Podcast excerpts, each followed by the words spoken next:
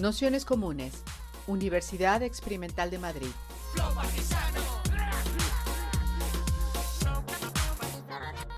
Toda la información en nuestro canal de Telegram Nociones Comunes o en nuestra web traficantes.net barra formación.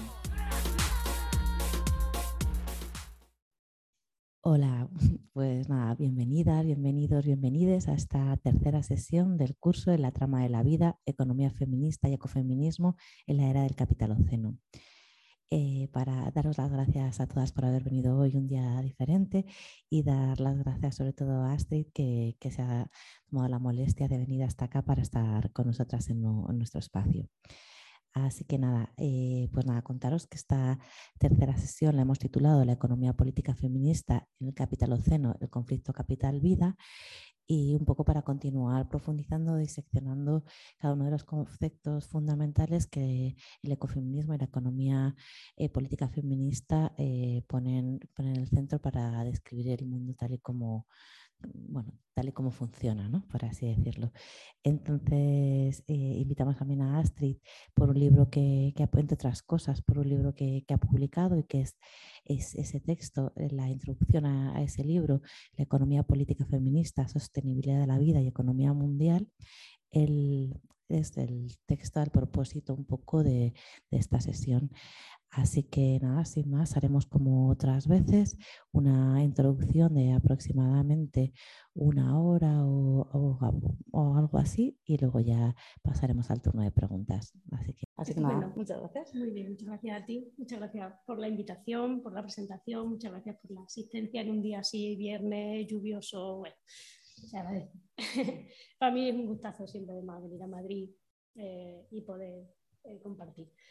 Mm, bueno, un poco la idea de la, presentación es hacer una introducción general bueno, a, la economía feminista, en concreto a, una, digamos, a un enfoque concreto dentro de la economía feminista que tengo a llamar una economía política feminista precisamente por su contenido como, por su componente de, cuestionamiento político mucho más explícito. ¿no? Ahora entraré en cada uno de esos detalles y en concreto hablaremos del enfoque de la sostenibilidad de la vida, y uno de los conceptos centrales de este enfoque que es el conflicto capital-vida.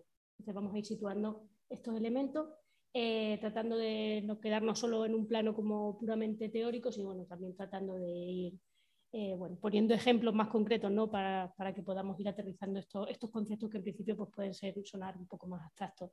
Eh, pero sobre todo sí me gustaría que, luego cuando tengamos la parte más de, bueno, de intercambio de, de ideas, que os animéis también a, participar, porque de alguna manera también estos son enfoques que están en, construcción. ¿no? Eh, bueno, si tuviéramos que, como decía, la economía feminista es, es difícil definirla, eh, digamos, con un, si yo digo, bueno, la economía feminista, una definición como cerrada, concreta, es, es, es complejo porque es muy diversa. Es como si nos preguntan definir el feminismo. ¿no?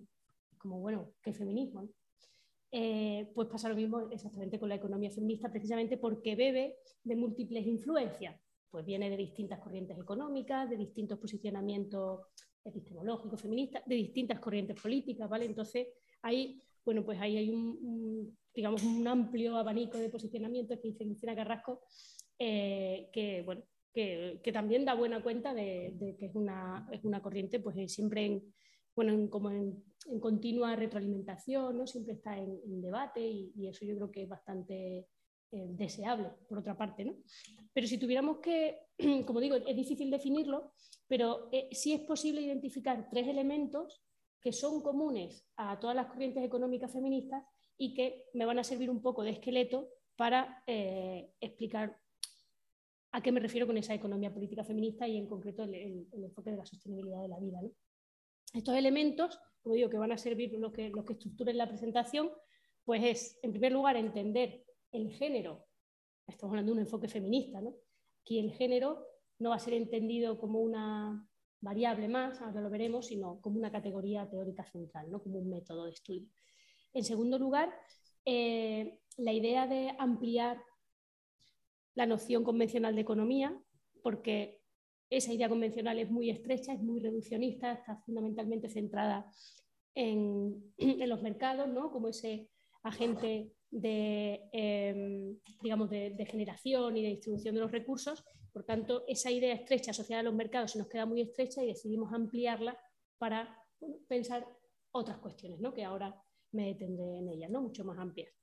Y eh, el tercer elemento que define, que en general, como digo, que, está, que, en el cual todas las corrientes estarían de acuerdo, es precisamente el compromiso que cualquier investigación feminista tiene con la transformación social. ¿no? Es decir, no solo se trata de describir un sistema económico injusto, sino tratar de transformarlo. Entonces, bueno, como digo, estas tres ideas yo creo que mm, nos sirven para sistematizar un poco la, bueno, esas claves de la economía feminista. Entonces vamos a comenzar por la primera de forma muy, breve, porque esta es una cuestión bueno, de un calado teórico, pero ahora me, interesa sobre todo que nos quedemos con la idea general. Como os decía, hay, hay, muchas veces en la investigación, eh, bueno, en los estudios de género, en los estudios de mujeres, que, que, el género se utiliza, bueno, muchas veces precisamente como sinónimo de mujeres o como una variable empírica que tú puedes añadirla al análisis y de la misma forma que la añades, pues también la puedes quitar. Es decir, es algo que tú decides añadir y básicamente se trata de, contar mujeres. ¿no? Harding dice ¿no? de agregar mujeres y mezcle, ¿no? a, ver, qué sale ahí. Pues un poco esa es una idea reduccionista, es una idea mucho más despolitizada, eh, que en muchos casos eh, eh, es necesario, ¿no? Ese contar mujeres, ¿no? Pero, pero digamos que hay que, desde, ciertos posicionamientos feministas, ¿no? Eh, es necesario dar un paso más allá. Y es precisamente eh, estos enfoques que entienden el género como una categoría teórica, es decir, eh, como un, método, lo que decimos ¿no? de las gafas, siempre utilizamos esa metáfora, pues yo creo que es que de verdad que es una metáfora que lo describe, que lo describe muy bien, ¿no? porque es una categoría teórica que nos está hablando de las relaciones de poder, de cómo se construyen las relaciones de poder eh, en concreto en la economía, en la disciplina económica, es decir, esos sesgos que se producen a la hora de construir el conocimiento, pero también en la propia actividad económica. Cómo esa economía entendida convencionalmente o asociada a los mercados ha invisibilizado profundamente las aportaciones de las mujeres en otros espacios que también son económicos, pero que, no, han carecido de interés teórico y político. Entonces, eh, cuando hablamos del género como esa eh, digamos, en ese sentido fuerte, podemos decir, y, centrándonos en, las relaciones de poder, eh, como digo, salen a la luz pues, muchos elementos que tienen que ver, por ejemplo, con, los sesgos androcéntricos en, economía. ¿no? Es un poco esa idea de, el androcentrismo ya sabemos que de lo que nos está hablando es de lo masculino en el centro, ¿no? esa idea de eh, un conocimiento construido por y para las experiencias masculinas. ¿no? claro, desde el punto de vista bueno, un poco la, idea que quiero simplemente mencionar aquí, es que los ecos androcéntricos en economía los vemos claramente porque a las mujeres se nos ha invisibilizado históricamente como sujetos epistemológicos, es decir, como sujetos creadores de pensamiento económico, mujeres economistas. La historia del pensamiento económico ha invisibilizado profundamente las aportaciones de las mujeres economistas ¿no? en el pensamiento económico. Eh, y por supuesto que las ha habido, ¿no? Ya cuando se habla de los clásicos, cuando estaban las clásicas, ¿no? Además contemporáneas, que, que estaban eh, poniendo precisamente el, foco en, bueno, en, esas invisibilizaciones históricas, sobre todo respecto a, y aquí las mujeres donde están. Entonces, por un lado, la, eh, se ha invisibilizado a las mujeres como sujetos epistemológicos y se ha invisibilizado a las mujeres como objetos de estudio. Es decir, esos espacios feminizados asociado fundamentalmente a lo doméstico, a lo reproductivo, esas esferas asociadas al mantenimiento cotidiano de la vida, han pasado absolutamente desapercibidas para la economía convencional, para la propia historia del pensamiento económico. Eh, entonces, ahí esa doble invisibilización es precisamente el punto de partida que la economía feminista en general se, plantea, o sea, eh, digamos, los análisis de la economía feminista se plantean revertir. La cuestión es cómo revertir esos sesgos androcéntricos. Ahí va a haber distintas estrategias eh, pero bueno, yo me voy a detener sobre todo en, ciertos enfoques que Amaya Pérez, por ejemplo, denomina como más rupturistas. ¿no? Entonces, bueno, ese, primer elemento creo que ahí nos puede, nos puede quedar, eh, nos puede, bueno, simplemente unas primeras pinceladas. ¿no? Obviamente aquí tendríamos que hablar también de los sesgos antropocéntricos, de los sesgos eurocéntricos, etcétera, pero eso me detendré un poquito más, más adelante.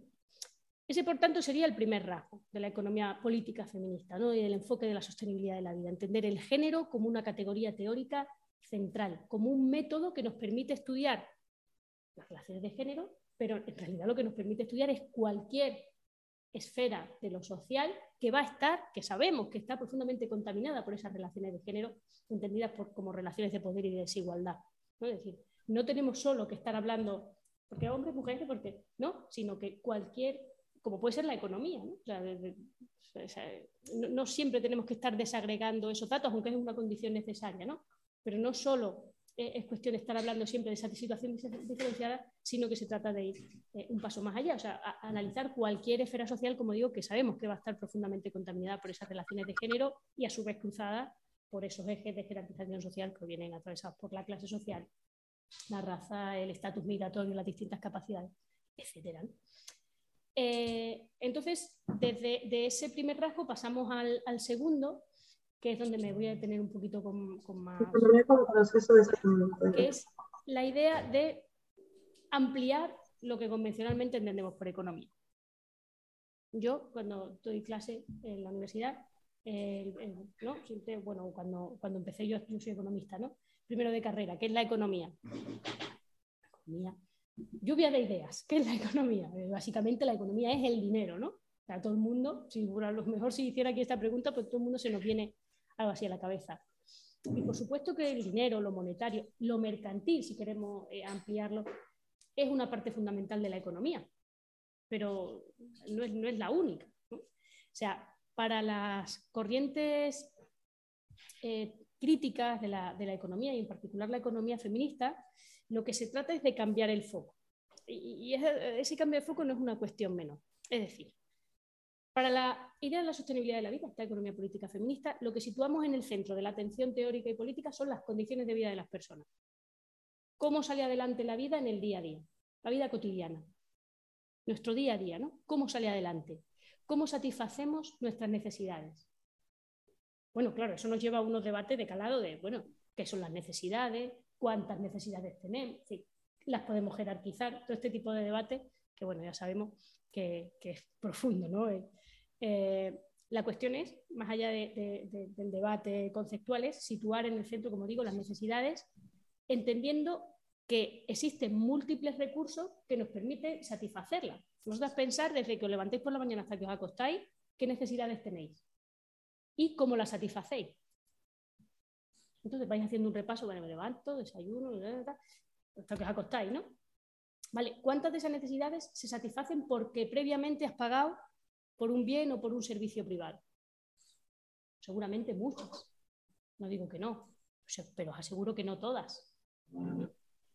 Porque esas necesidades eh, también se satisfacen con recursos que proceden de otras esferas, como puede ser, por ejemplo, el ámbito de lo público, el Estado, o como puede ser el ámbito comunitario, o como puede ser el ámbito doméstico.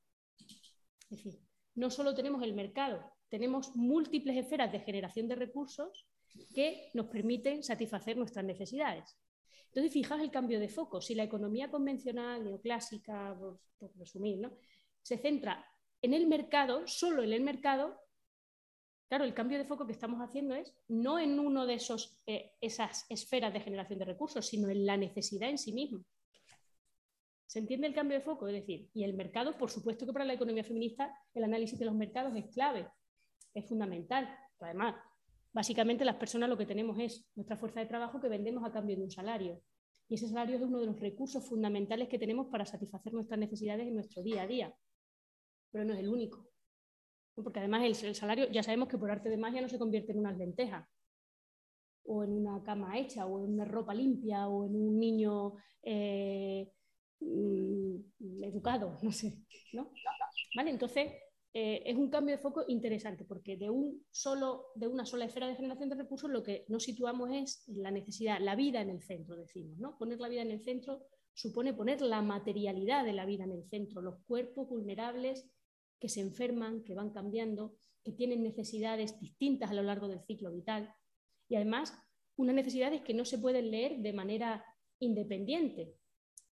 Es decir, un poco esa idea que viene siempre, que está siempre pululando en la economía convencional del homo economicus, ese sujeto independiente, autosuficiente, eso directamente es que es mentira. Pensad en vuestro día a día. La vida es vida en común. O sea, cuando hablamos en la sostenibilidad de la vida, siempre se habla de, la realidad de la, interdependencia. No solo somos dependientes cuando no tenemos capacidad para nuestro autocuidado, es decir, cuando somos chiquininas o cuando somos mayores o no tenemos o estamos enfermas. No, tenemos distintas dependencias a lo largo de nuestra vida, porque la vida siempre es vida en común. Nos necesitamos, somos interdependientes. El reconocimiento de esa interdependencia es una cuestión clave que lo diferencia de otros, de otros enfoques de la economía. El reconocimiento de la interdependencia, de la vulnerabilidad, con todo lo que eso implica. O sea, porque reconocer la vulnerabilidad de la vida no es una cuestión menor. Estamos diciendo que no somos autosuficientes. Estamos diciendo que tenemos límites, que nos cansamos, que nos enfermamos, que tenemos emociones más allá de esa realidad, de esa racionalidad puramente instrumental. ¿no? O sea, que somos, eh, bueno, somos personas, vaya. que no somos esa idea de ese robot, de ese champiñón que muchas veces se habla también en la, en la economía feminista, que, nos, que nacemos ahí delante de una empresa o delante de, aquí estamos, para venir a producir de forma eh, super, venga, super productiva, tal, tal, No, yo no tengo responsabilidades a mi cargo, yo no tengo necesidades propias, yo no tengo malestares individuales, yo no tengo... No, no, yo solo... Ese, sujeto no existe. Por eso es reconocer eh, la, por supuesto, la vulnerabilidad, la, interdependencia, con la complejidad que eso, implica para el análisis, ¿no? Pero es una cuestión también política. Repito, interdependencia, vulnerabilidad y ecodependencia. Para el análisis, para este, este, enfoque de la economía feminista, el análisis de la naturaleza va a ocupar un espacio central. Entender que hay todo un sustrato de leyes físico-químicas, es decir, entender que eh, para que cualquier sistema económico salga adelante tiene que haber una relación de compatibilidad con esos sistemas biológicos naturales, es una cuestión eh, eh, central. ¿no? Es decir, el, ser humano, o sea, si, de lo que nos estamos hablando es de la sostenibilidad de la vida, cómo se sostiene la vida, lo primero es que la vida tiene que poder darse. Y somos una especie más, ¿no? Es decir, tenemos que mirar sí o sí a la naturaleza, porque si no pecamos de ese sesgo antropocéntrico del que hablaba al inicio, que está entendiendo simplemente la naturaleza como algo externo, como algo posible de controlar simplemente como un factor productivo que nos provee de recursos y que nos permite un vertedero que nos permite desecharlos. Una visión profundamente reduccionista eh, que además no, no, es, no, bueno, en fin, que, también es, es, falso. ¿no? Es decir, la naturaleza tiene que estar en, el análisis de la economía, en el análisis de la sostenibilidad. Eh, entonces, reconociendo, como digo, esas cuestiones de la interdependencia, de la ecodependencia, de la vulnerabilidad de, la vulnerabilidad de los cuerpos, de la materialidad de la vida, ¿no? Claro, ¿cuál es el fin de la sostenibilidad de la vida? El fin de la sostenibilidad de la vida es el establecimiento de condiciones de vida, de estándares de vida dignos. Sé que estas palabras, ¿no? estándares de vida aceptables, dignos, eh, condiciones de dignidad. ¿no? no, se trata solo el fin de la sostenibilidad de la vida como meta política, no es solo la mera supervivencia, que podamos satisfacer nuestras necesidades como buenamente No, no, se trata de establecer unos estándares de vida, un bienestar, esto en inglés se, distingue bien, ¿no? ese well-being, ese bienestar humano y no humano. Y aquí el éxito económico, por tanto, si para la economía convencional básicamente el éxito económico es poner en marcha procesos de valorización y acumulación del capital, la obtención de beneficios como un fin en sí mismo, eh, en este enfoque, lógicamente, el, éxito viene definido porque consigamos esos estándares de vida aceptables en cada contexto, claro, en cada contexto. Eso ahora llevaremos a, lo que nos llevará es analizar eh, bueno, la necesidad de contextualizar todos estos análisis también, ¿no? Y el cuestionamiento profundo de las relaciones de poder que hay que hacer eh, cuando analizamos también la sostenibilidad de la vida como meta política. Porque claro, cuando, cuando si, si, yo miro eh, estudio, ¿no? Me, pongo a analizar el sistema económico capitalista, heteropatriarcal, racista, colonial, y le pregunto, bueno, me pregunto, ¿este sistema económico se cuida la vida? ¿Se sostiene la vida? ¿En qué condiciones se sostiene la vida? ¿Se cuida la vida? Claro, ahí rápidamente lo que nos sale, pero de la propia observación de la realidad, sin mucho, es que no. Bueno, mejor que unas vidas sí y otras no.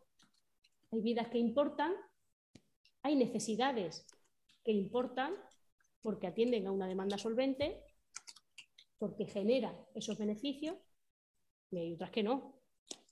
Las vidas lloradas, digamos, o las vidas no lloradas, ¿no? Que dice Judy Wagner, ¿no? O sea, sabemos que hay vidas que sí se mantienen, vidas que sí se cuidan y vidas eh, que están profundamente explotadas, que están profundamente, ¿no? o, atravesadas por mecanismos de dominación, de expropiación, precisamente para sostener esas otras vidas que sí son las que importan. ¿no?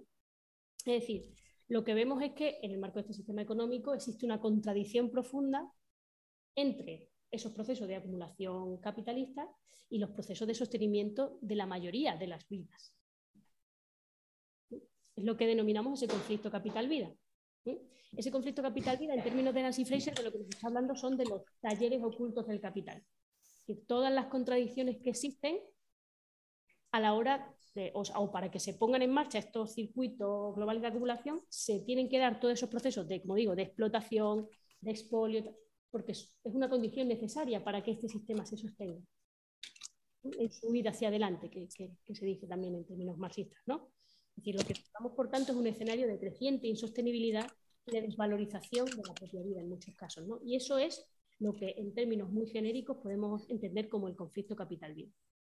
Pero, como digo, eh, este concepto es, muy amplio, eh, nos puede resultar muy abstracto, porque precisamente hay que contextualizarlo. Porque, claro, seguramente en nuestro día a día hay múltiples situaciones que pueden ser leídas bajo esta idea del conflicto capital-vida. Contradicciones que tenemos en nuestro día a día, malestares cotidianos, que ahora entraremos también en algunas de estas cuestiones, que podemos decir, esto es una consecuencia evidente de ese conflicto capital-vida. Pero si miramos a nuestro alrededor en un contexto tremendo, como además el que estamos viviendo en los últimos tiempos, ¿no? que es como, bueno, va a ser lo siguiente, eh, claro, vemos que ese conflicto capital-vida digamos, existen distintos ataques, ¿no? que incluso los podríamos jerarquizar, bueno, podríamos ver que hay unos ataques más, gordos que otros, para entenderlo. Eh, y precisamente, bueno, hay, hay, que hacer esfuerzos, yo creo que, yo creo que es un concepto que, que nos da muchas claves para ir haciendo esos, procesos, perdón, esos análisis más situados, más contextualizados, pero lo cierto es que es un denominador común. El momento yo me quedo con esa idea. ¿no? un concepto, lo digo porque desde espacios de, fuera de la economía feminista, desde otras corrientes económicas heterodoxas y tal, siempre de alguna manera hay una crítica subyacente de, bueno, Jolín, es que queréis englobarlo todo en un solo concepto. ¿no? Es como, bueno, eh, sí. O sea, pero no, por, pero no para dar como una nueva verdad universal descontextualizada, sino que partiendo de ese denominador común, vamos a ver, eh, partiendo de que existe verdaderamente esa contradicción entre ese, ese, como digo, esos procesos de acumulación de capital y esos procesos de sostenimiento, de mantenimiento de vidas eh, en condiciones de, dignidad de todas las vidas, no, pues lo que tenemos que hacer por, por aterrizarlo, ¿no? y por operativizarlo. Y ahí ahora mismo pues, hay, unos debates interesantes ¿no? en este sentido. Aquí, por ejemplo, los feminismos descoloniales latinoamericanos, que son los que yo más he podido estudiar, eh, nos están dando muchas pistas. ¿no? O sea, por ejemplo, cómo se puede... Eh, por ejemplo, cómo me afecta el conflicto capital-vida eh, en términos de en qué, en qué medida mi cuerpo, mi tiempo, mi territorio me pertenece. Quizá la parte del territorio aquí la tenemos un poco más, ¿no?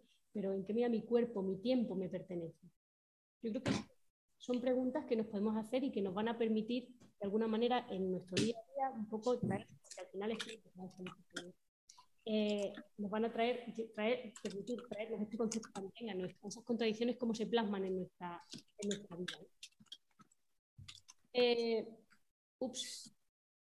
A ver, a ver si se ve en el diagrama. Vale. Bueno, eh, para aquí pone diferentes escalas del conflicto. No sé si se ve bien. Ay, ¿no se escucha bien?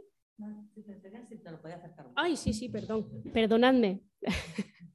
lo puedo escuchar. Em, como digo, este, este conflicto, para, para, seguir un poco profundizando, viendo a ver qué posibilidades nos da, a mí me parece interesante verlo como en tres escalas, que, os traigo aquí también, el propio enfoque de la sostenibilidad de la vida. ¿no? Y vamos a ir desgranando este, este esquema poquito a poco. ¿vale?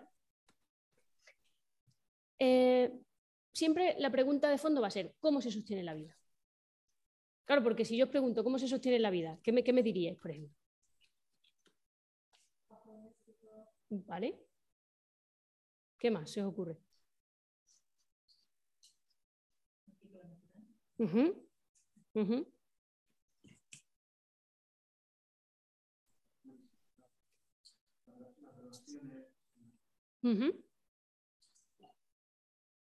Relaciones humanas, ¿no? Relaciones sociales. También. Claro, empezamos a ver que hay un engranaje como muy complejo. Claro, es que estamos preguntando cómo se sostiene la vida. Es verdad que son preguntas muy amplias, muy lo queremos. Bueno, pues es que tenemos esa pretensión. ¿Vale? Entonces, podemos identificar, o a mí, me, a mí me, sirve a día de hoy este, este esquema, ¿no? Como distintos niveles. Tendríamos un primer, un primer nivel macro, un nivel de relaciones entre... Ah, es que yo aquí lo veo bien, perdón. Igual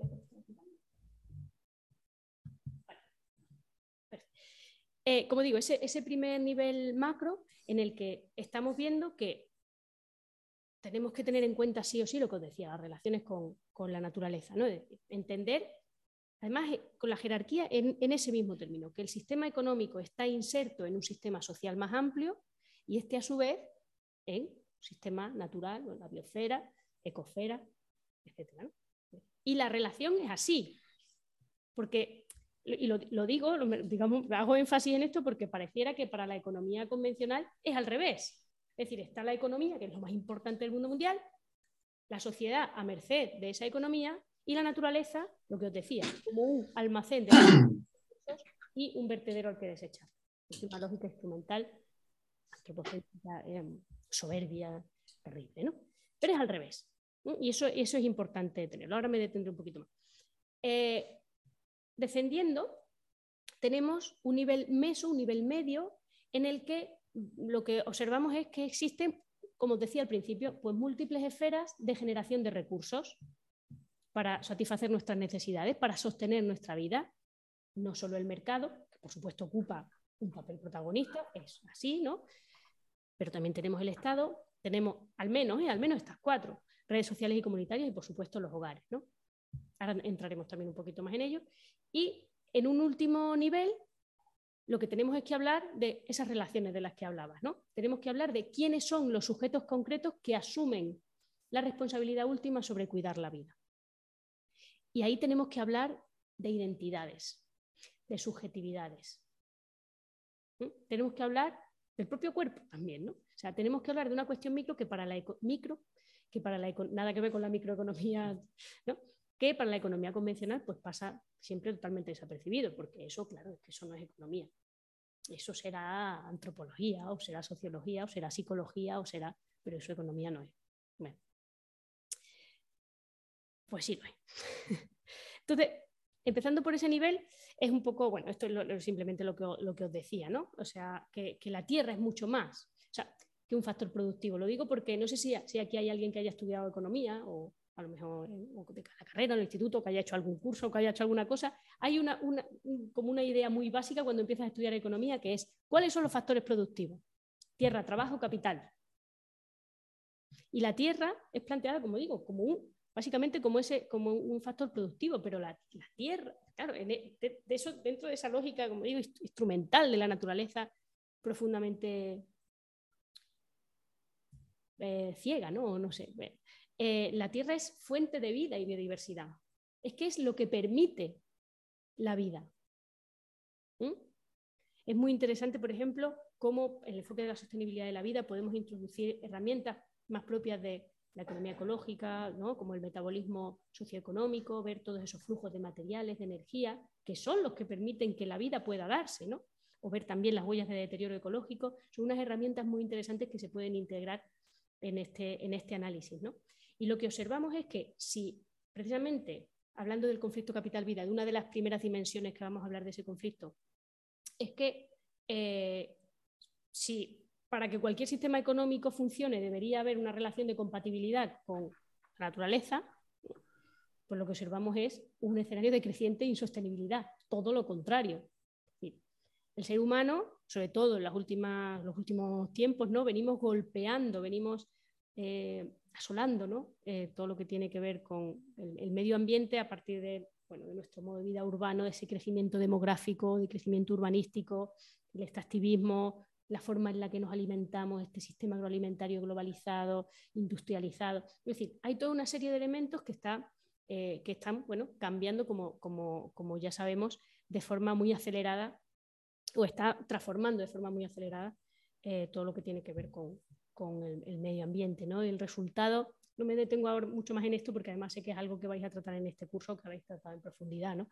Eh, el resultado es no sé si os sentís cómodas con, el concepto de colapso, eh, porque siempre está como muy en el debate, ¿no? Eh, de colapso absoluto ecológico, una translimitación, hemos superado todos los límites que, podríamos permitirnos como especie, ¿no? Estamos hablando de un calentamiento global, cambio climático, estamos hablando del agotamiento de los recursos, de la pérdida de biodiversidad. Y a, mí me, hace, mucha gracia cuando, planteamos eh, estas, cuestiones o cuando se plantean en clase o en general, cuando nos lo planteamos, eh, que la solución a esto pasa por salvar el planeta. ¿no? A mí es como, de verdad, es esa, esa, lógica antropocéntrica que sigue, incluso nuestra buena voluntad, sigue atravesándola. O sea, pensamos que la naturaleza es algo externo que podemos salvar, que podemos controlar. Además, seguimos con esa fe tecnológica y que pensamos que realmente va a venir una tecnología que nos va a salvar y que nos va a, bueno, a solucionar la papeleta, como si no fuéramos parte de esa naturaleza. O sea, lo vemos como algo externo, eso es una ceguera absoluta. Y, además, como digo, soberbia. ¿no? O sea, porque además, eh, eh, hablando de la, de, la, de la, pérdida de biodiversidad, de, las extinciones masivas, o sea, realmente no sé, bueno, aquí hay gente muy especialista en estos temas, pero el planeta va a continuar. Lo que no va a continuar es la vida humana con estas condiciones de temperatura, de calidad del agua, de calidad del aire. O sea, yo creo que es que de verdad que nos tenemos que empezar a dar cuenta. Allá yo Herrero, yo le he escuchado muchas veces un poco esa idea de que, de que es necesario que nos empecemos a decir las cosas en, crudo también. ¿no? O sea, hay que no, es un poco ese escenario apocalíptico, pero es que realmente tenemos un problema muy gordo encima. Uno de los que tenemos, y luego el, más importante, porque nos va la vida en ello. Entonces, eh, yo creo que esa, esa primera dimensión del, conflicto, que es esa, bueno, ese colapso ecológico, yo creo que es la muestra más evidente, como digo, de, de esta contradicción irresoluble entre un sistema económico capitalista devorador de recursos sistema económico capitalista encarnado en personas concretas, en nuestra forma de producir, nuestra forma de consumir, nuestra forma de, todo. Que esto ahora, cuando vayamos a la parte final un poco de propuesta, no, lo planteo, o sea, que quien esté libre de contradicción que tiene la primera piedra, ¿no? Y, no se trata de, o por mi culpa, por mi culpa tampoco, ¿no? Pero eh, bueno, sí es reconocer la responsabilidad que tenemos en todo esto, ¿no? Porque muchas veces hablamos de sistema y parece que es una cosa también ajena, igual que la naturaleza, como algo, como algo externo. Entonces, bueno, una primera dimensión, como digo, de ese conflicto en ese nivel macro, estaríamos hablando de esa crisis ecológica, ese colapso ecológico. En el segundo nivel intermedio, que está esto un poco movido, es, como digo, las, nos hacemos la pregunta de nuevo, ¿cómo se sostiene la vida? Y aquí es donde salen pues, distintas esferas que nos permiten o que nos proporcionan recursos para, para satisfacer nuestras necesidades. Pero fijaos, he hablado de, estos cuatro, de estas cuatro esferas y ahí, e, en ese dibujo, parece que está representada que tienen una responsabilidad similar en el cuidado de la vida. ¿no? Pero pensando en nuestro contexto concreto, ¿pensáis que esa responsabilidad equitativa, o sea, pensáis que ese rombo está así bien pintado? ¿Cómo lo dibujáis? O sea, normalmente se, en términos simbólicos se pone los hogares como ¿no? la reproducción de la vida como los únicos responsables y en el mercado como los proveedores capaces de, de darlo. Bueno, no sé si está. Totalmente, mira, yo, o sea, yo, yo, cuando, cuando redibujo un poco esto, claro, lo pongo más, más así, ¿no? Ah, uy, uy, uy. Está fallando mi ¿no?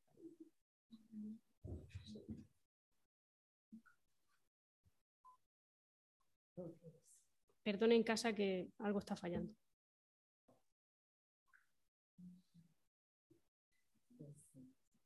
Ahora.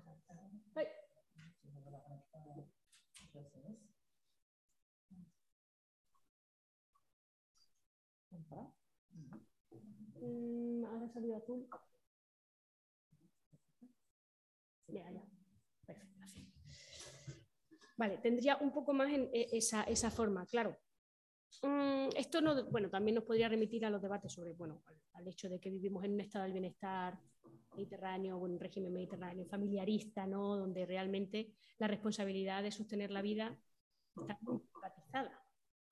Privatizada en ese doble sentido, privatizada de, en los mercados, y ahora veremos, y privatizada en los hogares. Y el peso que tiene el Estado y el que tienen las redes sociales comunitarias es mucho menor. Claro, decíamos, lo, que, en lo que se refiere al mercado. Claro, el mercado nos proporciona, lo he dicho, al inicio, ¿no? uno de los recursos fundamentales que tenemos las personas en nuestro, para satisfacer nuestras necesidades, que es ese salario, que nos va a permitir luego pues, adquirir bienes y servicios, aparte de derechos. ¿no? Eh, pero ¿qué ocurre? ¿Qué ocurre con el mercado laboral en nuestro contexto concreto eh, en, este, en, periodo neoliberal, ¿no? en las últimas décadas? Claro, son unos mercados de trabajo muy precarizados, en los que obtener ese o conseguir ese salario, por lo primero, de forma suficiente y sostenida en el tiempo, cada vez es más difícil. Estamos hablando de toda una serie de políticas de corte deflacionista, de reformas laborales que han venido flexibilizando, como bien sabemos, los mercados de trabajo, que eso ya sabemos que lo que ha supuesto es una precarización y, como digo, la dificultad de poder conseguir ese, salario suficiente y sostenido en el tiempo. Em, claro, aquí emerge otro recurso también mercantil que supone en muchos hogares, en muchos grupos domésticos, un recurso fundamental para sostener la vida, que es la deuda. Estamos en un, eh, en un bueno, capitalismo financiarizado, ¿no? digamos, donde lo financiero ha entrado en, nuestra, la propia construcción de nuestras subjetividades, ¿no? incluso en el sentido de que lo medimos todo, ahora lo veremos, ¿no? coste-beneficio. Pero concretamente eh, hay cada vez más bolsas de vidas endeudadas. La deuda como mecanismo de supervivencia, pero la deuda como un mecanismo de control y de disciplinamiento muy fuerte. Si tú estás endeudada, tu posibilidad, digamos, de contrahegemonía, como lo queramos llamar, se, ve un poquito cercenada, ¿no? Un poco siempre, yo siempre pongo el ejemplo de la huelga, ¿cómo voy a hacer huelga si yo es que tengo una hipoteca que pagar? Bueno, como digo, eh, hay ese, recurso que es esa, esa deuda como, como, además como principal motor de, la, de, eh, crecimiento de la economía española durante muchos años, pero eh, aparte, además, el mercado em, está ganando cada vez más, más poder en, ciertas necesidades cotidianas.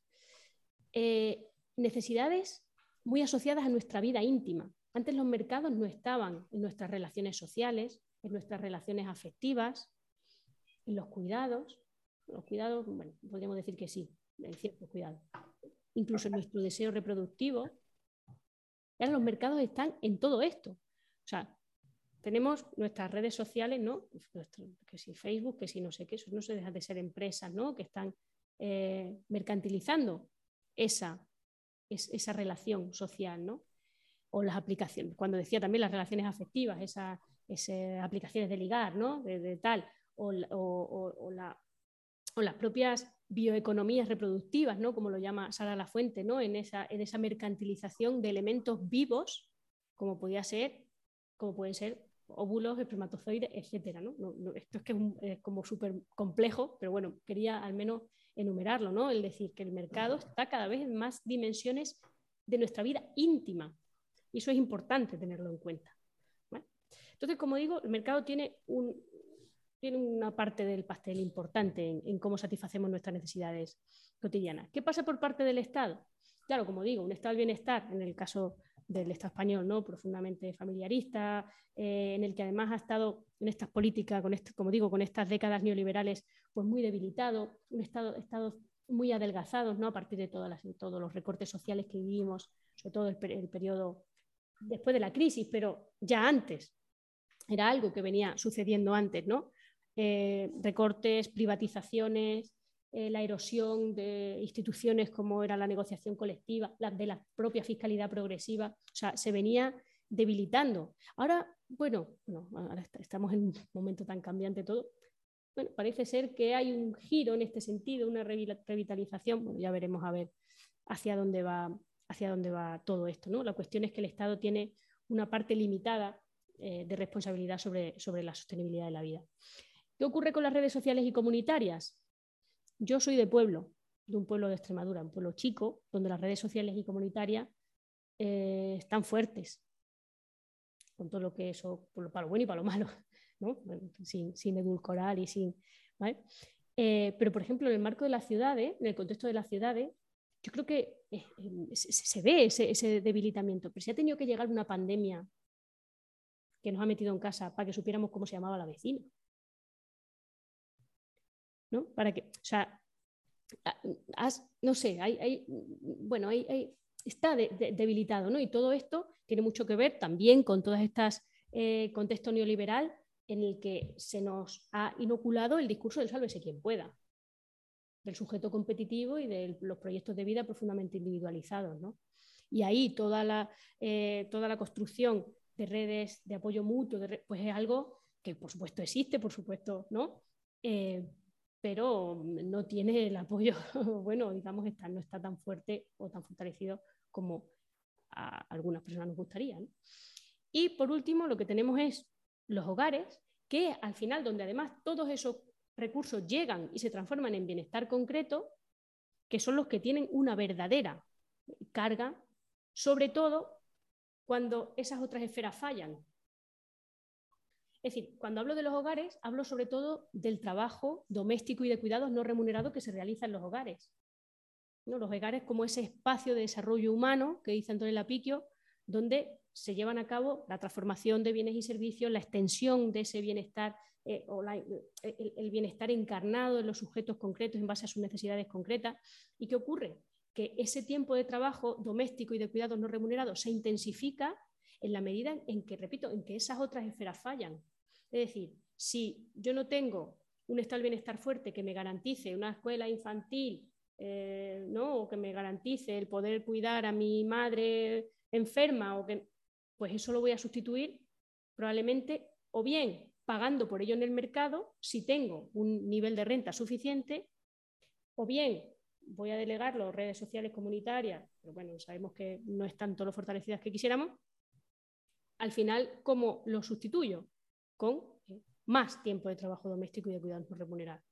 Entonces ahí, por eso hablamos de, una responsabilidad sobre del sostenimiento de la vida privatizada y profundamente feminizada, que esto es algo que todavía no habíamos, no habíamos mencionado y que eh, es fundamental entender en el, análisis. ¿no? Claro, muchas veces eh, Supongo que antes cuando decías la imagen, ¿no? te referías quizá a esta idea del, iceberg, ¿no? Cuando en economía feminista, o al menos yo a mí siempre me resulta muy, muy útil utilizar la metáfora del, iceberg, ¿no? De, hay una parte visible, que es la parte mercantil, la parte productiva, claro, que es la parte que se teoriza, que es la parte que sale en los telediarios, que es la parte de, ¿no? de a los mercados les va bien.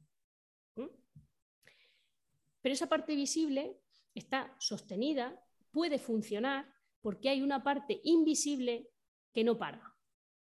Y esa parte invisible está, que es de donde se mantiene la vida, donde se gestiona la vida cotidiana, donde se gestionan los recursos, como digo, para, mantener esa vida cotidiana, ese día a día, está invisibilizada eh, y está profundamente feminizada. Si esa parte invisible para, el lema de las huelgas del 8 de marzo, si nosotros paramos, se para el mundo. Eh, si esa parte invisible para, la de arriba es, o sea, no se sostiene. O sea, si tú, antes de ir a currar, tienes, si tienes criaturas y, no las tienes cuidadas, no las tienes mm, colocadas, si no las tienes, eh, si no tienes, si no te has alimentado, si no te has podido asear, si no tienes, si no, si has atendido a las personas que tengas a tu cargo, cualquier cosa. O sea, si tú eso no lo tienes resuelto, es que lo de arriba no, no, no, puede ser. Porque precisamente este iceberg también nos, nos, nos plantea esa realidad también de interdependencia y de que tenemos múltiples dependencias. Los sujetos que se nos puede leer como sujetos autosuficientes, independientes, porque tenemos capacidad para el autocuidado, no solo tenemos que satisfacer nuestras necesidades, sino también probablemente personas que tenemos a, nuestra, a nuestro cargo o nuestras amistades o, lo que sea. Es decir, hay múltiples necesidades que hay que satisfacer, pero eso, esa parte doméstica asociada a lo reproductivo, a lo, al hogar, ¿qué ocurre? Que eh, o, por qué ese, digamos, bueno, el porqué de esa invisibilidad, ya sabemos, eh, sino esa invisibilidad se debe a que ni siquiera se ha nombrado como trabajo lo que ahí ocurre. O sea, es que no se mide, por supuesto, tampoco lo que ahí ocurre, no se remunera, eso ya lo sabemos. Eh, y lo más hiriente, yo creo, es que no se, no se politiza. O sea, lo que ahí ocurre no es objeto de conflicto político porque los sujetos que la protagonizan no se consideran sujetos políticos. Porque digamos, la consideración de sujeto político, de sujeto de derechos, te la da el trabajo asalariado. No. Pero ¿qué ocurre? Que eh, estos trabajos, como digo, no sé, es que ni siquiera se nombran como tal y por supuesto tampoco dan los derechos que, que, sí da ese, trabajo asalariado. Eh, y ese iceberg está sostenido sobre bueno, dos ideas que son fundamentales entender, ¿no? como a nivel macrosocial, esa división sexual del trabajo, que está asociando esa parte productiva a lo masculino y esa parte reproductiva a lo femenino, forma histórica, aunque la división va cambiando, es cambiante, pero esa relación jerárquica se mantiene. Porque claro, cuando hablamos de división sexual del trabajo, no estamos hablando de diferentes trabajos. Tú, Manolo, haces eso que se te da mejor, yo, Paqui, hago esto que se me da mejor. Estamos hablando, no se trata de diferencia, se trata de que el trabajo de Manolo le ha dado valoración social, derechos, estatus a Manolo y a, lo largo de la historia ¿no? A, los sujetos que lo han protagonizado, en este caso los hombres, mientras que ese trabajo no remunerado, doméstico, reproductivo, carece de valoración social. Es decir, no se trata, por tanto, de una división de tareas, sin más, de bueno, cada cual que haga lo que se le da mejor, o lo que prefieran, como dicen los neoclásicos, ¿no? una cuestión de preferencia, una cuestión de desigualdad, de profunda desigualdad, que se manifiesta a nivel microsocial en esa idea de la familia nuclear tradicional, hombre ganador de pan, hombre proveedor, mujer ama de casa. Como digo, esos modelos que son cambiantes, que van cambiando, pero esa relación jerárquica se sigue, se sigue manteniendo, ¿no? y eso es, es fundamental eh, verlo volviendo un poco a, ese, rombo así, pues ya no sé rombo, ya no se llama rombo, ya no sé cómo se llama, eh, distorsionado, esa, diferencia, esa diferente eh, responsabilidad sobre el sostenimiento de la vida lo que da lugar es a una importante crisis de reproducción social en nuestro contexto.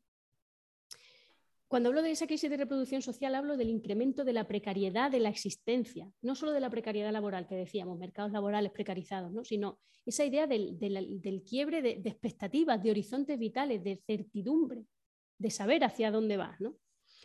Eh, que además no es solo una cuestión de, ideas o de imaginarios de lo que puede ser mi vida, sino que estamos hablando de procesos importantes de desigualdad y de hipersegmentación social.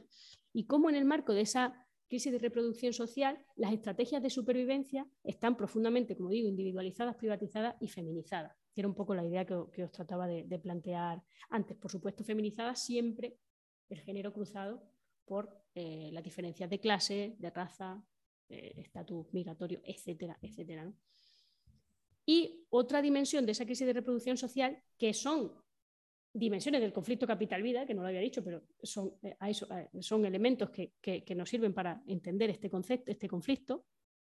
Otra dimensión, como digo, es la crisis de los cuidados. Imaginaos, tenemos ahí ese, ese iceberg, ¿no? Claro, ¿qué ha ocurrido en nuestro contexto en las últimas décadas? Las mujeres hemos salido a la parte productiva. Estamos en las universidades, estamos en los mercados de trabajo, prácticamente a la par, estamos en la política, prácticamente a la par, estamos en esa parte pública, en esa parte productiva. ¿Qué ocurre? Que los hombres no han entrado en la misma proporción en la que nosotras hemos salido. No digo que no hayan entrado nada, digo que no han entrado en la misma proporción. Claro, ahí se produce un desajuste evidente. ¿Por qué? Porque las necesidades son las mismas. Tenemos que comer todos los días, tenemos que cocinar, que limpiar, tenemos que, seguir cuidando criaturas. Hay menos criaturas, pero hay más personas mayores, eh, personas dependientes, mayores, ¿no? A las que cuidar, personas. entonces las necesidades son las mismas, pero ya no hay una persona plenamente disponible 24 horas al día, 7 días a la semana para satisfacerlas. Eso es la crisis de los cuidados. Obviamente eso no, no solo por ese desajuste, digamos, sino en el marco de ese debilitamiento del estado del bienestar, de, las redes sociales y comunitarias del que hablaba antes, ¿no? Por eso digo que esta es una dimensión concreta. Una forma de ver este, esta, em, este, ese desajuste o una forma de aproximarnos, de ver, porque claro, yo cómo sé eso. Podemos decir, bueno, ha producido que los hombres no han entrado, que las mujeres, eso cómo se puede ver. Una forma muy interesante de aproximarnos a, esa parte invisible del iceberg es con los usos del tiempo. Las encuestas de usos del tiempo nos... Claro, pensar, el tiempo es algo que nos iguala a todas las personas, las 24 horas del día. La forma en la que distribuimos el tiempo es una eh, importante eh, forma de ver también la distribución del poder, ¿no? de, dónde está, de dónde está el poder. O sea, según la última encuesta disponible, en el caso español, eh, o sea, la encuesta de uso del tiempo, no sé si las conocéis, pero básicamente, bueno, las 24 horas del día, ¿cómo las distribuyes? Te dan 10 actividades. Bueno, está como más desagregado, pero bueno, porque no entendamos. Cuida cuánto tiempo dedicas a tus cuidados personales, a dormir, a ser, cuánto tiempo dedicas al trabajo remunerado, a los estudios, al hogar y familia, ¿vale? esas 10 actividades. Y, bueno, todos los datos, aquí os traigo la tabla como más simple, más genérica. Si nos fijamos, en, la en el caso de los hombres, la duración media diaria, es decir, los hombres en España de media, en hogar y familia, están dedicando 2 horas 32 minutos. Las mujeres, 4.29. Claro, Estamos hablando de dos horas de diferencia de media al día. Y repito, yo creo que la cuestión del tiempo es que es muy interesante porque yo creo que se, ve de forma muy clara. Si yo estoy dos horas más cuidando, porque hay toda una socialización diferencial que me dice que yo cuido mejor, eh, si yo estoy dos horas más cuidando, estoy dos horas menos en cualquier otro sitio. Dos horas menos en el trabajo remunerado, dos horas menos estudiando, dos horas menos descansando, dos horas menos divirtiéndome, dos horas menos lo que yo quiera. Entonces, eh, incluso, eh, repito, es una, es una cuestión que, yo creo que con el, en, términos del tiempo lo, podemos, lo podemos ver. ¿no? Y ante esta crisis de, de, los cuidados, ante ese desajuste, ¿cuáles son las estrategias que estamos utilizando en los hogares? Pues uno, estamos pagando a otras personas, mujeres generalmente, mujeres migrantes generalmente, mujeres migrantes en situación irregular generalmente, para que eh, nos solucionen la papeleta en esa conformación de esa cadena global del cuidado, donde mujeres dejan sus responsabilidades de cuidado en sus países de origen a cargo de otras mujeres y vienen aquí al norte global a resolver, eh, digamos, a, parchear esta, esta, crisis de los cuidados, ¿no? a resolver la papeleta de los hogares del norte, del norte global. Esa es una de las, de las eh, estrategias profundamente atravesada por ejes de poder y de desigualdad, como bien sabemos, ¿no? Otra estrategia es ese traspaso generacional de cuidado a nuestras madres, nuestras abuelas, nuestros abuelos, oye, cuídame a la niña. Eh, ahí, por cierto, los usos del tiempo en las personas mayores sí son mucho más eh, equitativos, abuelos y abuelas, ¿no? Están cuidando por igual. O tenemos una última estrategia, bueno, o al menos de las que yo aquí menciono, que es un poco esta idea de las mujeres que lo hacen todo. Además, un poco esa idea de los malabares, ¿no?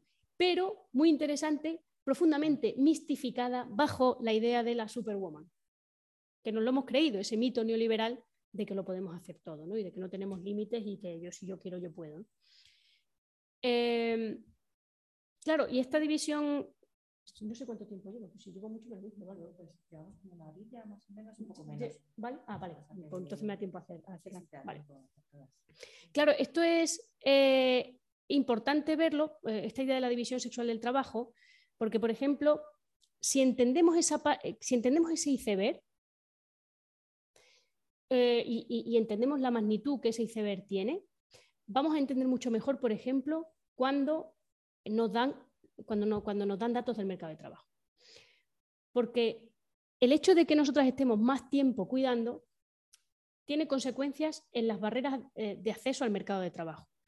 Nosotras tenemos menores tasas de actividad, menores tasas de empleo, mayores tasas de desempleo, mayores tasas de parcialidad, es decir, los tiempos parciales, los trabajos temporales están profundamente feminizados. Claro, eso, si tú no tienes en cuenta ese ICB, puedes pensar que por una cuestión de preferencia, que es lo que los análisis neoclásicos al final apuntan. como que, de preferencia. ¿no? Ahí hay una cuestión de desigualdad de raíz que está, repito, incluso en términos de tiempo, que es que me está poniendo el cartel aquí de menos disponible. Podemos verlo también en esas dificultades de lo que llamamos de romper esos techos de cristal, pero sobre todo de recoger los cristales, ¿no? de el suelo pegajoso, las dificultades de muchas mujeres de salir de esos circuitos de precariedad, de, ese, ¿no? de, esas dificultades, de esas estrategias eh, de supervivencia e, e, esas dificultades. Y eso está profundamente marcado, como digo, por esa división sexual del trabajo. También podemos entender, por tanto, la mayor precariedad que tenemos a lo largo de nuestra trayectoria. Esa las brechas salariales, por ejemplo, la brecha salarial, que es algo que a día de hoy se está, está poniendo profundamente en cuestión, porque es como que no, no, no, pues si mi hijo y mi hija trabajan los dos en el corte inglés y cobran lo mismo. Bueno, es que la brecha salarial existe aunque se cobre lo mismo por el mismo trabajo porque la brecha salarial al final es un indicador que lo que nos está diciendo es que las mujeres estamos menos tiempo trabajando y que el tiempo que estamos trabajando ganamos menos.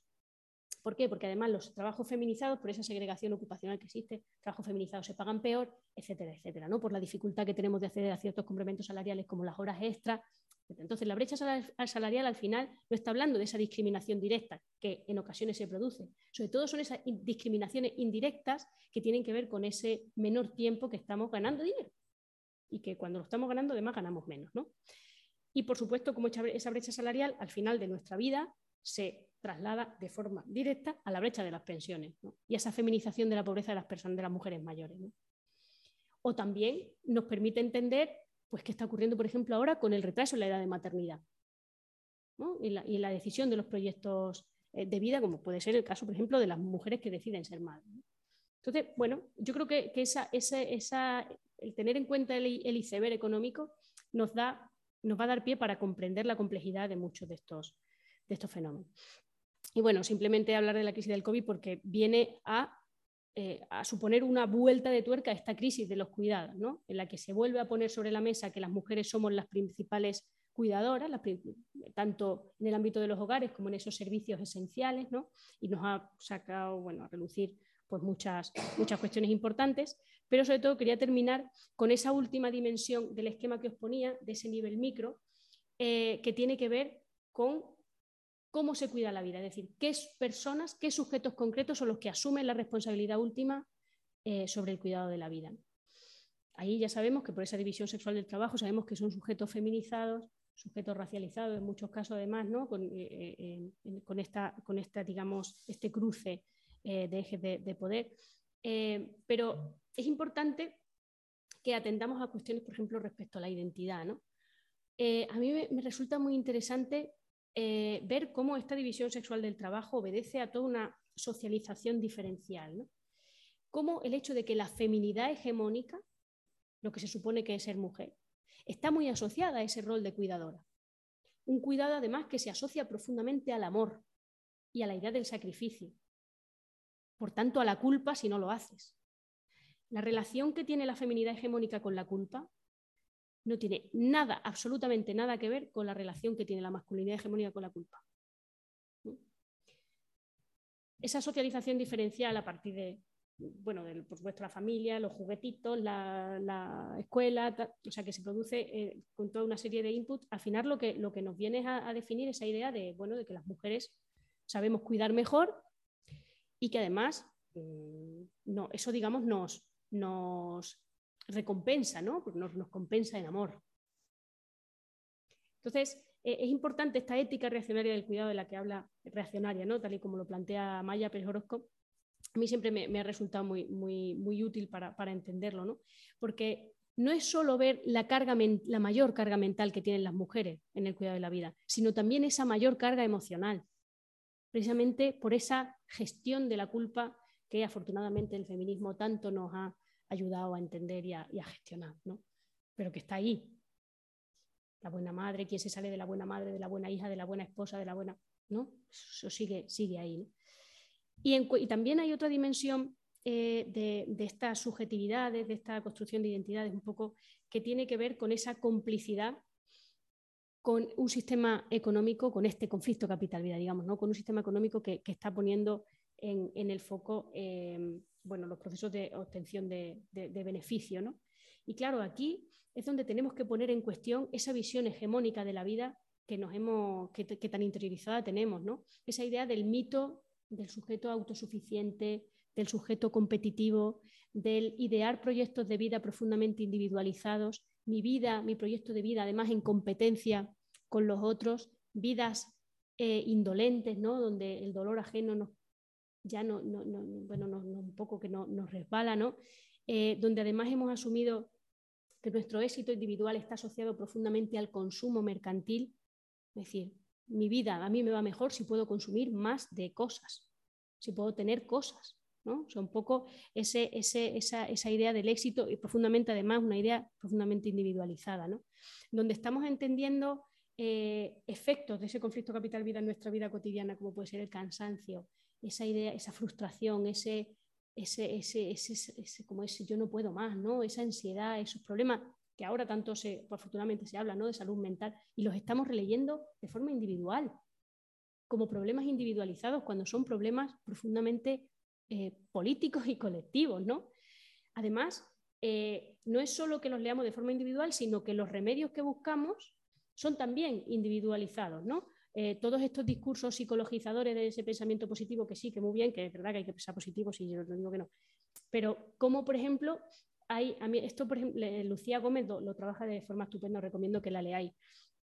Eh, como eh, un poco esa idea de, de, ciertos sentimientos, bueno, de, angustia, de frustración, de tal, de, rabia, están profundamente como denostados, ¿no? Y solo sirven aquellos pensamientos que, bueno, pues que, son útiles para, la productividad de alguna manera, ¿no? Como tú, esfuérzate, no, pero que tú puedes, ¿no? Pero que, pero que pero piensa, piensa positivo, ¿no? Que, lo vas a lograr, ¿no?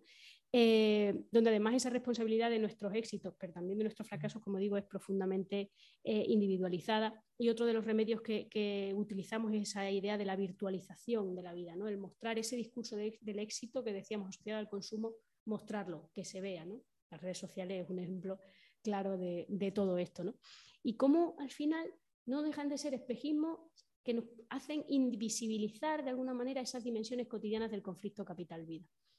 Porque los estamos leyendo en términos individuales y porque no, no estamos sabiendo eh, releerlo de forma, de forma colectiva. Entonces, un poco volviendo a ese, a ese esquema que os ponía en el principio, eh, decimos, bueno, ese esquema nos permite ver los procesos de sostenibilidad de la vida, pero nos permite ver al menos tres dimensiones del conflicto capital-vida eh, que son como muy evidentes en nuestro día a día, ¿no? que es la crisis ecológica, la crisis de reproducción social, la crisis de los cuidados y todos esos procesos de individualización, de fragmentación y de despolitización también que estamos, que estamos sufriendo, ¿no? porque van parejos. Y si me permitís dos minutos más, eh, un poco voy a ir a la, parte un poco más del último rasgo que tiene que ver con que la sostenibilidad de la vida no es solo un esquema teórico que nos permite ver o ordenar ciertas ideas, que, que nos permite una cajita de herramientas teóricas, sino que es una meta política, que, nos está diciendo, pues nos está planteando nuevas formas posibles de organizar la vida en común, de, dibujar nuevos horizontes emancipatorios. Y aquí, en cuanto a propuestas, un poco sistematizo propuestas que se vienen planteando. ¿no? Pues, por ejemplo, en ese nivel macro, respecto a, esa, eh, a ese colapso ecológico, pues un poco poner, empezar, a, empezar a poner en cuestión la falacia del capitalismo verde. Eh, y por supuesto la falacia de la fe tecnológica que nos va, que nos va a salvar. ¿no? Ahora que está tan, en, bueno, ahora mismo en debate toda la cuestión energética, eh, es que no sé si es que si no nos estamos empezando a plantear estas cosas ya con todo lo que está pasando, yo no sé. Eh, porque además decimos, hablamos muy fácil de transformar el modelo productivo, ¿no? Yo creo que desde ciertos discursos críticos, pero ¿qué hay del modelo de consumo? ¿Qué hay de los sacrificios que hay que hacer? Porque los tenemos que hacer, ¿no? En la forma en la que me alimento, en la forma en la que me muevo, en la forma en la que me visto, en la forma en la que la, cultura que consumo, ¿no? O sea, es como hay que hacer decisiones y eso sí está en nuestro alcance. Yo sé que muchas veces cuando hablamos del colapso hablamos de, ostras, eh, hay mensajes tan, tan catastrofistas que también no, que nos paralizan, ¿no? Y un poco te, quedas con la sensación de, madre mía, ¿y yo qué hago, no? Pero tenemos una herramienta muy poderosa que es nuestra forma de consumir. Lo decía ayer, ¿no? El político de turno, ¿no? Bajar, el, bajar un poquito el elefante. Bueno, pero es un ejemplo interesante de que efectivamente el consumo es un, es un arma es un arma importante. Eh, en ese nivel meso, fijaos, si, si, volvemos a ese rombo, a ese rombo distorsionado que os ponía, claro, una forma podría ser quitar peso al mercado, por supuesto, quitárselo a los hogares, descargar a los hogares y en ellos descargar a las mujeres, dar más peso al Estado, dar más peso a lo comunitario. Algo que podría. es necesario desmercantilizar empezar a pensar qué espacios no queremos que ocupen los mercados. Queremos que los mercados estén en esas dimensiones íntimas de nuestra vida. Queremos que todo ese tipo de cosas hay que planteárselos, ¿no? Eh, entendiendo además que cualquier mercado no es el problema. O sea, los mercados cumplen una racionalidad, digamos, instrumental, que no va a desaparecer, un espacio de intercambio. La cuestión es eh, bajo qué lógicas, ¿no? Eh, pero sobre todo, como digo, un reforzamiento, por ejemplo, desde mi punto de vista, un reforzamiento de lo público como un agente prioritario de distribución de rentas, de tiempos, de, en fin, ¿no? Donde además se pueden plantear políticas económicas, es decir, cuando hablamos de, la importancia de lo público en la sostenibilidad de la vida, no solo tenemos que, pensar en políticas sectoriales de cuidado, de atención a la infancia, de atención a la dependencia, se trata de una cuestión más integral. ¿no? Eh, se, trata, se, habla muchas veces de esa idea de la política palanca, palanca para el conjunto es en mi perdón palanca para el conjunto de la, de la política económica.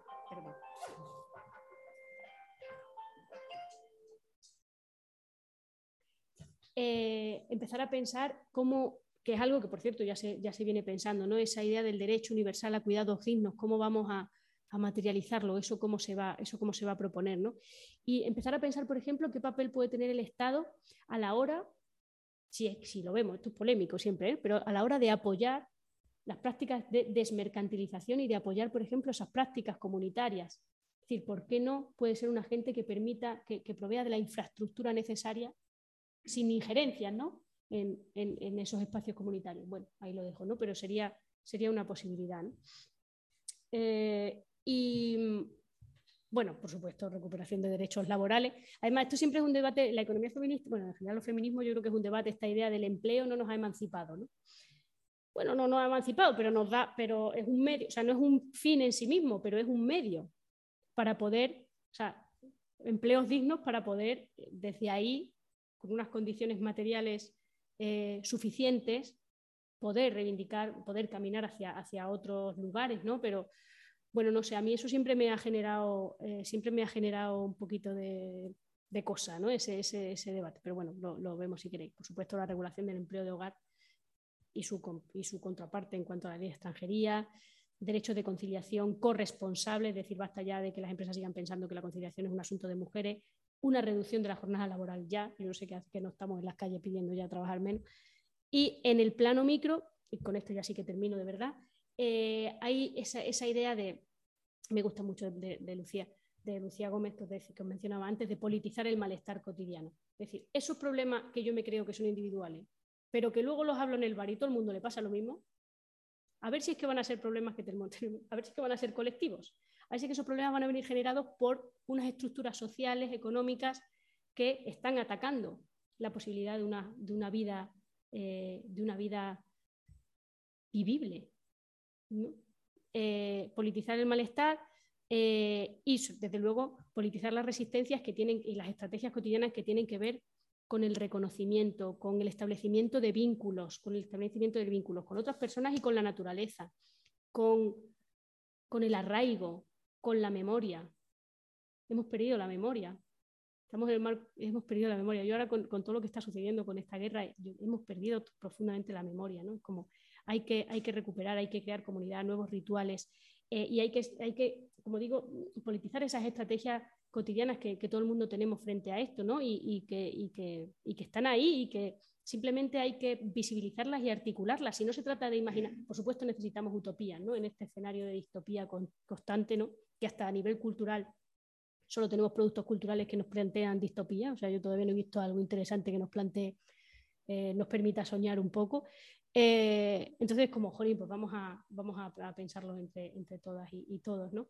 Eh, esa necesidad de utopía. Hay un libro muy bonito em, entonces, bueno, un poco desactivar ese, ese discurso del sálvese quien pueda, activar el de la solidaridad, el de la paz y, y como digo, politizar. Yo, me gusta siempre terminar con esta frase, tomar el fresco es anticapitalista, ¿no? Pues eh, un poco por ahí van los tiros, ¿no?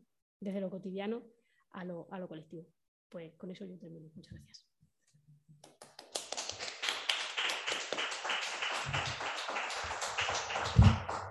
Genial, pues muchísimas gracias. Si quieres, te... bueno, hay como varias preguntas en el chat que han ido dejando. La primera que es así como más, que no es eh, de reflexión, sino que pues, si podías ampliar un poco la referencia de lo de Laura Gómez.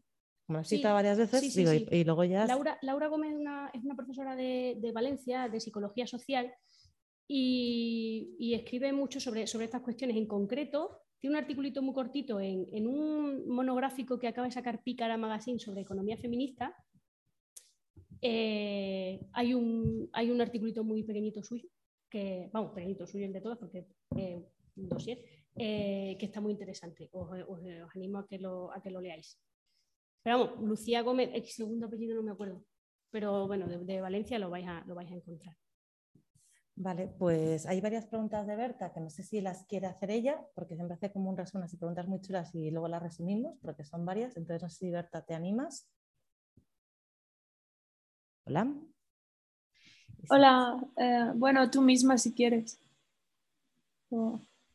Dale, dale, sí. Hola, Berta. Ah, hola. Em, bueno, había una, he hecho varias preguntas, pero puedes escoger la que te quieras eh, eh, contestar. bueno, una es que em, revisando políticas públicas del Estado español hemos visto que, que faltan muchísimos datos desagregados por sexo y, y me ha, me ha chocado bastante. perdona, Berta, ¿puedes repetir, por favor? Que cómo, cómo, en, cómo se puede comprender la falta de datos desagregados por sexo en el Estado español en muchísimos ámbitos, eh, cultura, vivienda, transporte, eh, demás. Luego, eh, otra pregunta era, eh, ¿propone la economía feminista volver a imaginarios de la naturaleza como orgánica, naturaleza orgánica? Es decir, em, dejar atrás los imaginarios mecánicos de la naturaleza que nos han venido desde tantos siglos. Y si lo hace, eh, ¿cómo propone que sean esas nuevas formas de organizar la vida orgánica y no cosificada, y lo de cosificada por las mujeres? Em, y luego había otra en, bueno, un poco desde, comentabas sobre el libro de Nancy Fraser, Los talleres ocultos del capital, y has comentado en, la escisión, producción, reproducción y cómo se podría transformar en, en una nueva forma histórica con esta crisis. Y, si podrías em, em, dar un poco de pinceladas o, tu, tu, visión sobre em, si esta vez podría la emancipación ser real eh, más allá de la mercantilización y la protección social que han sido las que han dado forma a las formas históricas de la escisión anteriores. Y bueno, con esto quizá, bueno, eh, la, última es si, si, la desmercantilización que propones podría empezar por, quizá por la raíz que, que es anterior a la, a la, creación de la propiedad privada y que es la, la mercantilización misma de la, de la, sexualidad y capacidad reproductiva de las mujeres. Sí, vale, ya está. Gracias. Jolín, Berta, qué difícil.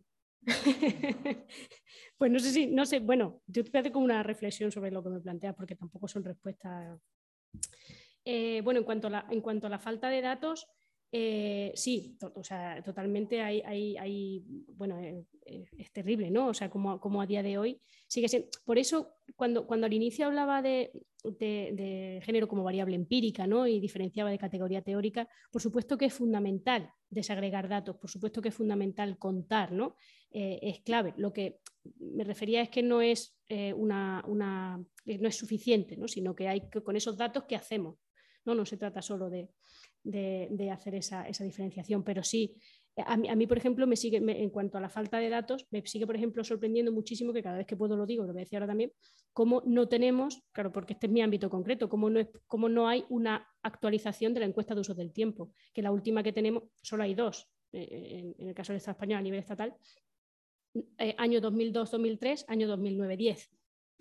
Y no, y no se ha vuelto a actualizar, ¿no? Es como, bueno, y la eh. desagregación de hogares, a mí eso me flipa, ¿no? Que desagregación de hogares no, tengas, no, sepas si son monoparentales o mono. Exacto. Esas flipas. Dices, pues, ¿cómo puede ser que los te separan en otros rangos y justo en los hogares monoparentales no te están separando? O sea, son cosas que son para mí increíbles de, entender. Sí, ahí yo, ah, la verdad que hay muchas compañeras que en, todo el ámbito de los indicadores están haciendo un trabajo excelente. La cuestión es que, digamos, las instituciones lo recojan y lo o sea, porque hay, pues sobre estadísticas androcéntricas, hay, hay unos trabajos chulísimos, ¿no?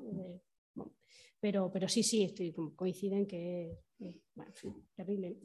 Em, a ver, y luego el resto de las preguntas ya son como, como mucho más en el ámbito conceptual. Em, cuando, te, cuando te refieres a lo imaginario de la naturaleza orgánica versus mecánica, eh, no, sé si, no sé si te entiendo bien a qué te refieres, ¿no? Em, pero cuando se plantean, claro, es que cuando se plantean otra forma de organizar la vida, lo primero es que tendremos que, tenemos que, ver en qué contexto estamos hablando. O sea, estas propuestas en qué contexto se están planteando, porque eh, las propuestas difieren en, este sentido, ¿no? Y desde luego, en cuanto a la naturaleza en sí, pues imagínate, ¿no? Nada, nada que ver lo que tiene que ver los feminismos em, descoloniales, comunitarios, populares, rurales aquí con lo que, con lo que puede estar ocurriendo en, en otros contextos, ¿no? más urbanos. Más... Entonces, eh, me, parece interesante. Es como que es que las propuestas es que las propuestas son tan diversas como, como, como, como los contextos de los que se parten. ¿no?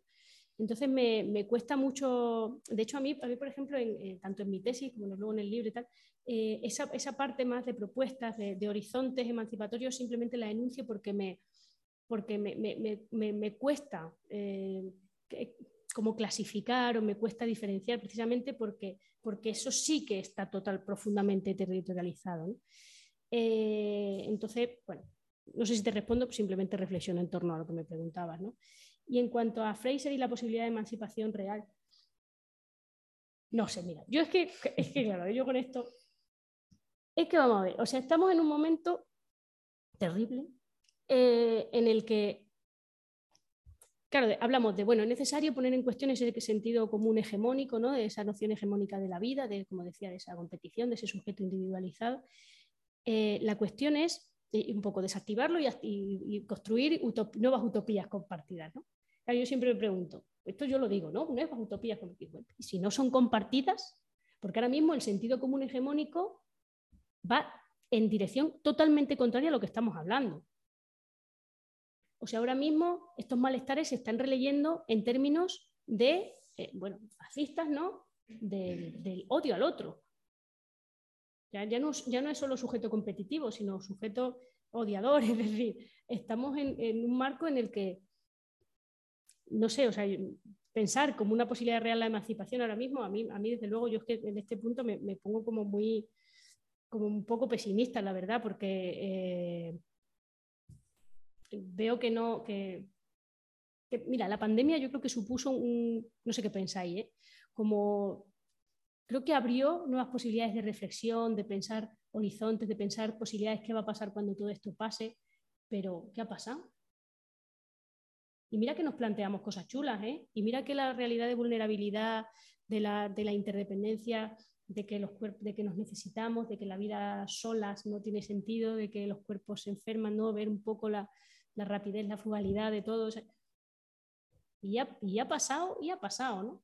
Ver, por ejemplo, la, potencia de que si hay voluntad política se puede parar lo productivo esto que dicen, no, es que claro, ¿cómo vas a parar? No, no, no, si hay voluntad política, se para. Entonces, es decir, todos esos momentos los hemos dejado pasar. Entonces, yo pensar en, la posibilidad real de una emancipación, no sé, es como que a mí me, gusta mucho como en términos, pensarlo en términos mm, conceptuales, digamos, pero, pero la posibilidad real yo creo que estamos como bastante lejos de, todo eso. Y, y, en cuanto a, la cuestión de la desmercantilización, eh, bueno, y del cuestionamiento de la propiedad privada, claro, ¿no? Pero es como, pues vuelvo, no sé, ahí es cuando me sale esa, esa eh, parte pesimista de lo, de lo, que es realmente posible eh, en, este, en este contexto tan, tan terrible, ¿no? Entonces, ojalá vaya por ahí, pero no, no creo que nadie se esté planteando, bueno, digamos el sentido común hegemónico, no creo que se estén planteando ese cuestionamiento sobre la propiedad privada, ¿no? Todo lo contrario, hay un apuntalamiento de, ello. Entonces, eh, tenemos mucho, mucho trabajo que hacer colectivamente para dar una respuesta a todo eso, ¿no? Entonces yo ahí, es verdad que me encantaría terminar como con un mensaje un poco más, pero bueno, si alguien tiene un mensaje más optimista, pero creo que yo me quedo ahí. No sé si, Berta, no te he respondido, estoy segura, pero bueno, he, reflexionado junto a ti. No sé si os animáis alguna más.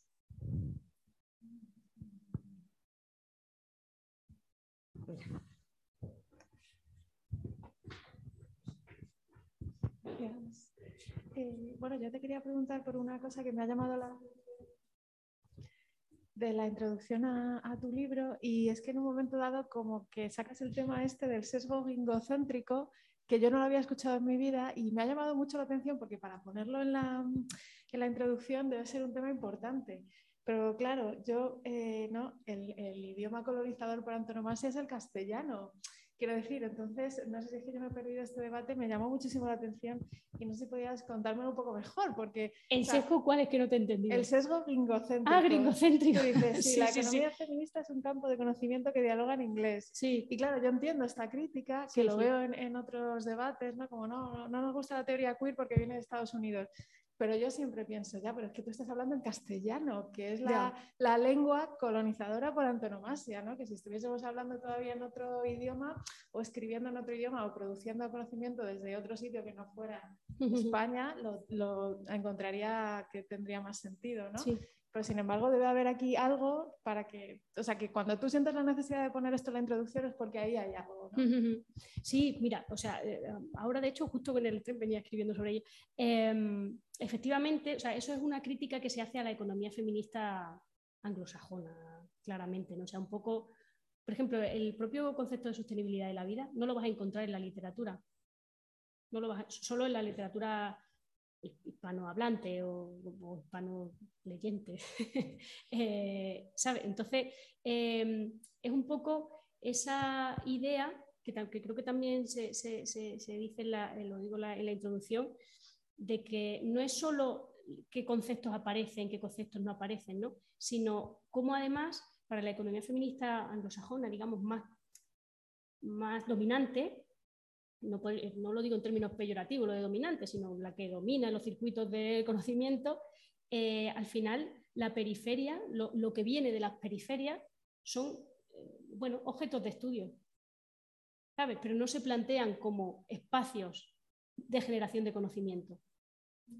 ¿Mm? No sé si, si, por ahí me explico. Entonces, igual ese sesgo gringocéntrico viene en el sentido, sobre todo además, ese referente, que eso no, no, es algo, no es un concepto mío, digamos, es algo sobre todo que se hace referencia a la, bueno, a lo que es como la, la Asociación Internacional de Economía Feminista, que de Estados Unidos, con sus revistas estadounidenses, lo que escriben básicamente, entonces un poco va, va por ahí. Pero sobre todo un poco esa idea, ¿no? O sea, en el centro, bueno, en ese centro eh, de conocimiento es donde se genera y los saberes, ¿no? Y el resto de espacios, territorios, etcétera, pues son simplemente sitios a los que ver qué pasa, ¿no? Objetos de estudio, pero no, no se les otorga. Y por eso son los feminismos dos coloniales lo, lo, lo, tratan de revertir de forma, de forma clave. Por ahí van los tiros.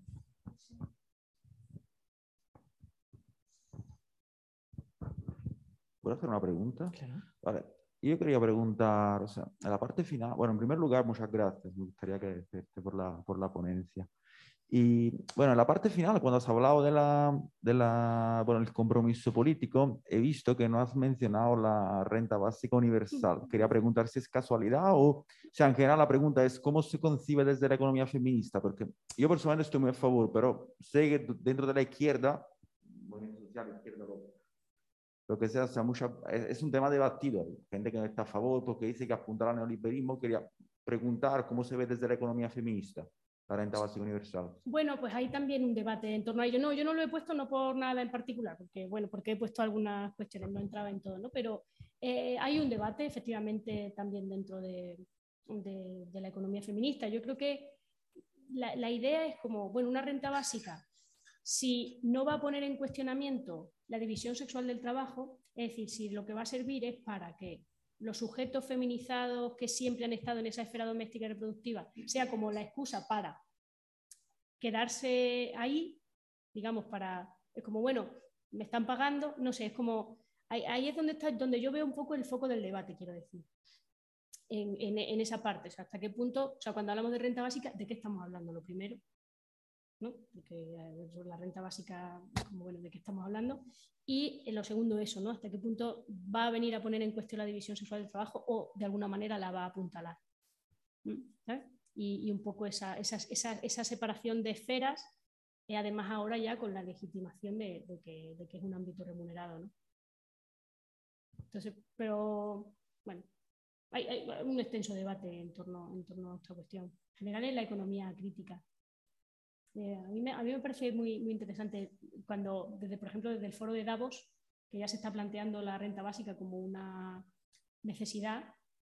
El foro de Davos me refiero como el, el, el, el de la gente, de, los, de la gente importante. ¿no? ya se está planteando ahí como, como una necesidad, es porque, claro, todas las transformaciones del trabajo, toda la digitalización de la economía, todas las transformaciones del trabajo, que van a eh, eliminar, digamos, bueno, sabemos que se van a generar otros muchos, pero van a eliminar mucho, muchos trabajos, van a automatizar muchos trabajos, por tanto, se va a perder mucha fuerza de trabajo asalariada, esa gente cómo va a consumir.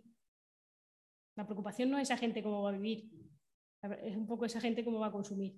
Entonces, me parece muy interesante cuando, cuando lo están, re, no sé, es como a ver qué pasa con, con, con, esto. Yo creo que va a ser una realidad. ¿eh? De hecho, es como, ¿no? Para mí es uno de los meollos porque en realidad... Eh, esta productividad, sobre todo en los países del norte, ¿no? que ya no va a haber capacidad de reposición de ninguna manera, y que cómo se reproduce el capital cuando no puede reproducirse.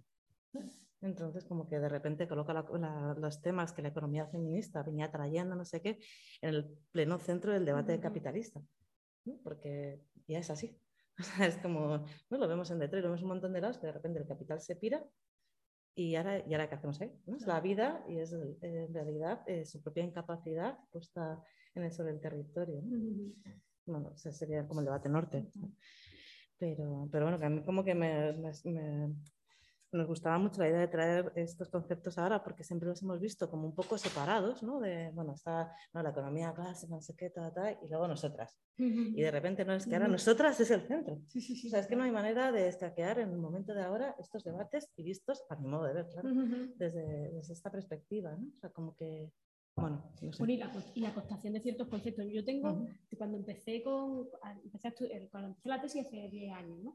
Y, y, yo me puse una alarmita en Google, cada vez que, que salía la sostenibilidad de la vida, a mí me llega una, lo que es una, una alerta, ¿no? La, una alarma, una alerta.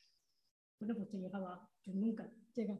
Bueno, es increíble los últimos años cómo el concepto de sostenibilidad de la vida se ha, bueno, pervertido, absolutamente. No. Bueno, o sea, al final es lo que, lo que pasa con, con la costación del discurso crítico, el discurso de la sostenibilidad, el propio discurso de la igualdad, el propio discurso de la cooperación, de, o sea, está totalmente manido, está totalmente eh, despolitizado. ¿no? Y con la sostenibilidad de la vida está pasando lo mismo. Y no me extrañaría que por de Davos se empieza a hablar de sostenibilidad de la vida. O sea, y de, mientras la vida se destruye, ¿no? Sí, sí, sí, total. Al total, mismo tiempo. Total. ¿no? Mm. Y de la mercantilización de los cuidados, ya ni te cuento, que es Mm. una expresión clara de todo eso. ¿no? Mm. Genial, pues no sé si hay alguna cuestión más o si no, con esto, porque está aquí empezando a mover la gente, mm, pues empezaríamos a cerrar, sí, ya casi es, es, la hora. Entonces, nada, pues agradeceros a todas, todos estar aquí, especialmente a Esther Talavera que nos ha acompañado. Y nos vemos el próximo miércoles, justo para tratar esta cuestión de cuerpo-territorio con mayor profundidad, con unas compañeras que, justo del otro lado del océano, con Delmi y, y Mar que, hablarán justo de este concepto y la traslación a la cuestión del extractivismo. Es que, bueno, yo creo que va a estar también muy bien. Así que nos, nos vemos ahí. Muchas gracias. A vosotras. Gracias.